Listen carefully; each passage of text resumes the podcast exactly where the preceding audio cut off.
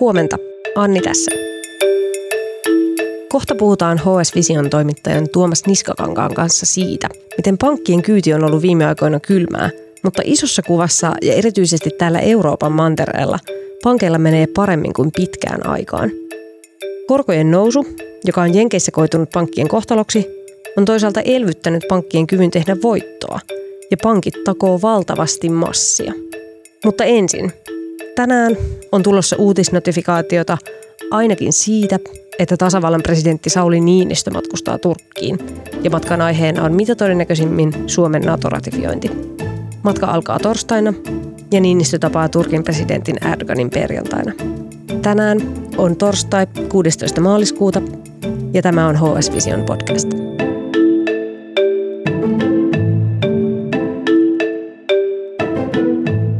Tuomas, sä olet puhunut tästä aiheesta espanjalaisen pankkikurun Francisco Urian kanssa ja seurannut tilannetta muutenkin.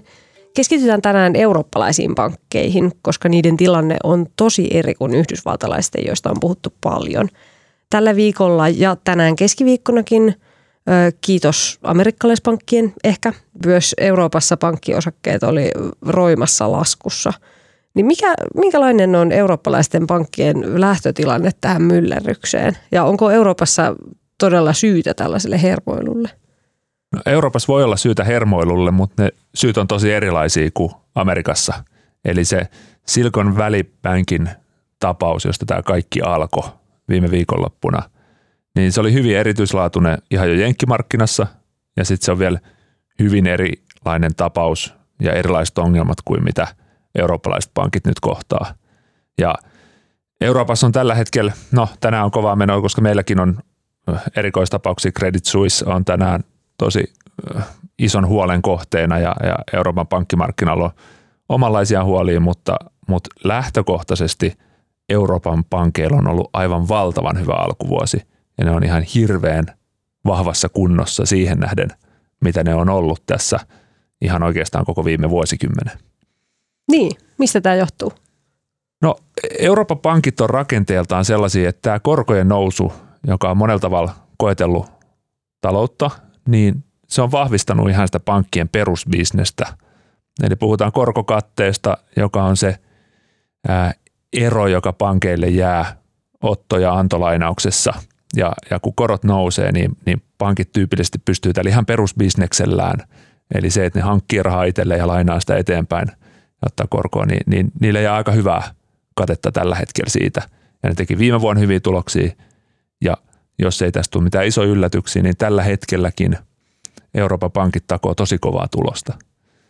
Ihan sillä perusbisneksellä. Ja, ja tässä on yksi ero just Yhdysvaltojen pankkeihin, joissa pankeilla on tosi paljon enemmän tällaista investointipankkityylistä, sijoituspankkityylistä toimintaa, joka puolestaan kärsii sitten tällaisessa nousevien korkojen ympäristössä. Mm. Jos mennään vähän käänteisessä järjestyksessä, niin tällä hetkellä tilanne on siis erinomaisen hyvä, mutta Euroopan pankeilla on ollut pitkää vaikeaa matalien korkojen aikana, niin minkälaista aikaa se on ollut ja miten siitä on no, selvitty? No, siis viime vuosikymmen oli pankeille tosi vaikea. Siinä on pari syytä. Yksi on se, että niille on asetettu hirveästi uutta sääntelyä, joka on kallista. Ja, ja niillä on tullut valtavasti lisää kustannuksia sitä kautta. Ne on joutunut tällaiseen – hoitamaan enemmän niin kuin byrokraattisiin vaatimuksiin vastaamaan kuin keskittymään pelkästään siihen itse bisneksensä. Ja sitten toinen syy on, että kun on ollut nämä nollakorot, niin on ollut vaikea tehdä rahaa sillä ihan perusbisneksellä.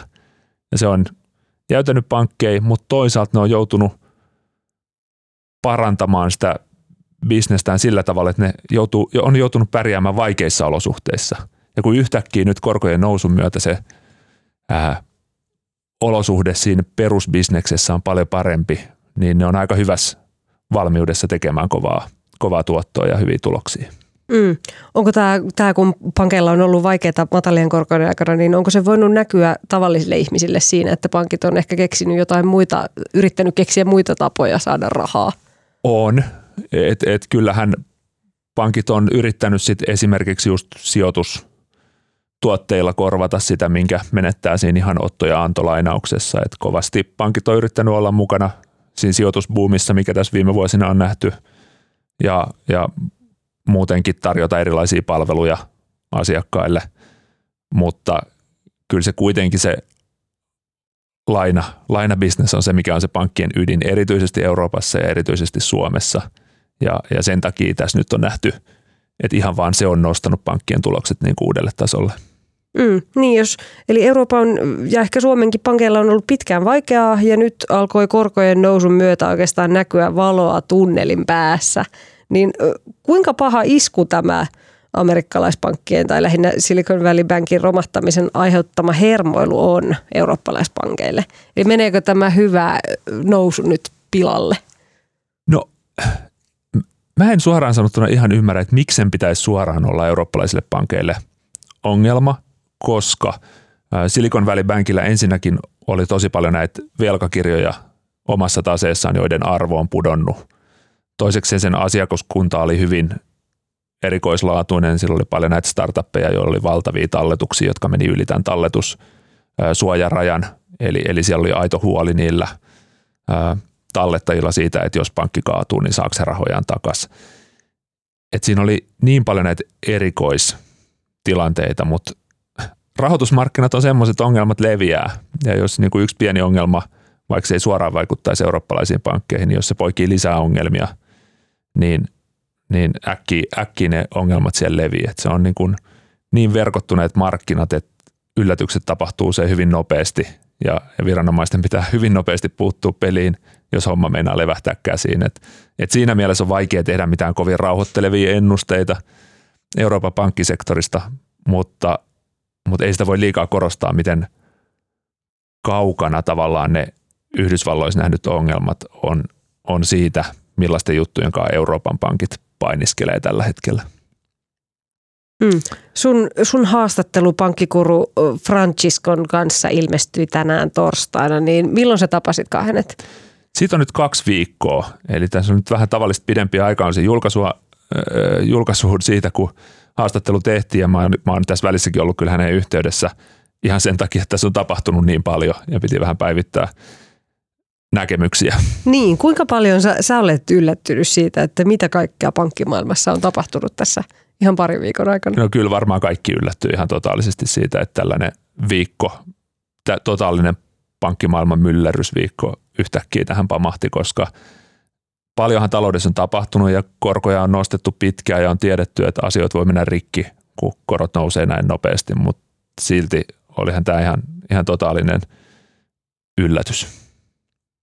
Niin, no kuten sä kirjoitatkin tässä jutussa, niin pankkien asiakkaita tämä tilanne, siis että pankeilla menee, menee nyt hyvin, niin tämä tilanne voi sapettaa, kun lainojen korot nousee ja pankit tekee valtavasti massia, mutta oikein mitään ei saa itse takaisin talletuskorkoina – niin no vahingoniloisia voi nyt tämä pankkimaailman myllerys myös ilahduttaa, mutta olisiko sulla tästä jotain lohduttavia sanoja meille tavallisille kuolevaisille? No on, onhan nuo talletuskorot vieläkin tosi matalia verrattuna siihen, miten nopeasti korkotaso yleisesti ottaen on noussut. Et siinä mielessä niin kuin säästäväiset, kiltit ihmiset ei saa nyt palkintoa sitä kautta, että, että alkaisi talletuskorot jotenkin juosta, mutta kyllä sieltä kuitenkin säästötileet voi jotain korkoa saada ja ehkä sitten tällaisina maailman aikoina pitää olla ihan vaan tyytyväinen siihen, että voi luottaa pankkiin ja tietää, että sieltä saa rahansa takaisin. Ollaan tyytyväisiä siihen. Kyllä. Kiitos Tuomas. Kiitti. HS Visio on talouteen, politiikkaan ja teknologiaan keskittyvä sivusto, jonka jutut ilmestyy osana Helsingin Sanomien tilausta. Ne löytyy Hesarin sovelluksesta ja osoitteesta hs.fi. Jos sulla ei ole vielä HSn tilausta, niin sä voit kokeilla sitä kaksi viikkoa ilmaiseksi osoitteesta hs.fi kautta parempaa kuunneltavaa. Äänestäjäkuvasta sekä leikkauksesta vastaa tänään Janne Elkki ja mun nimi on Anni Keskiheikkilä.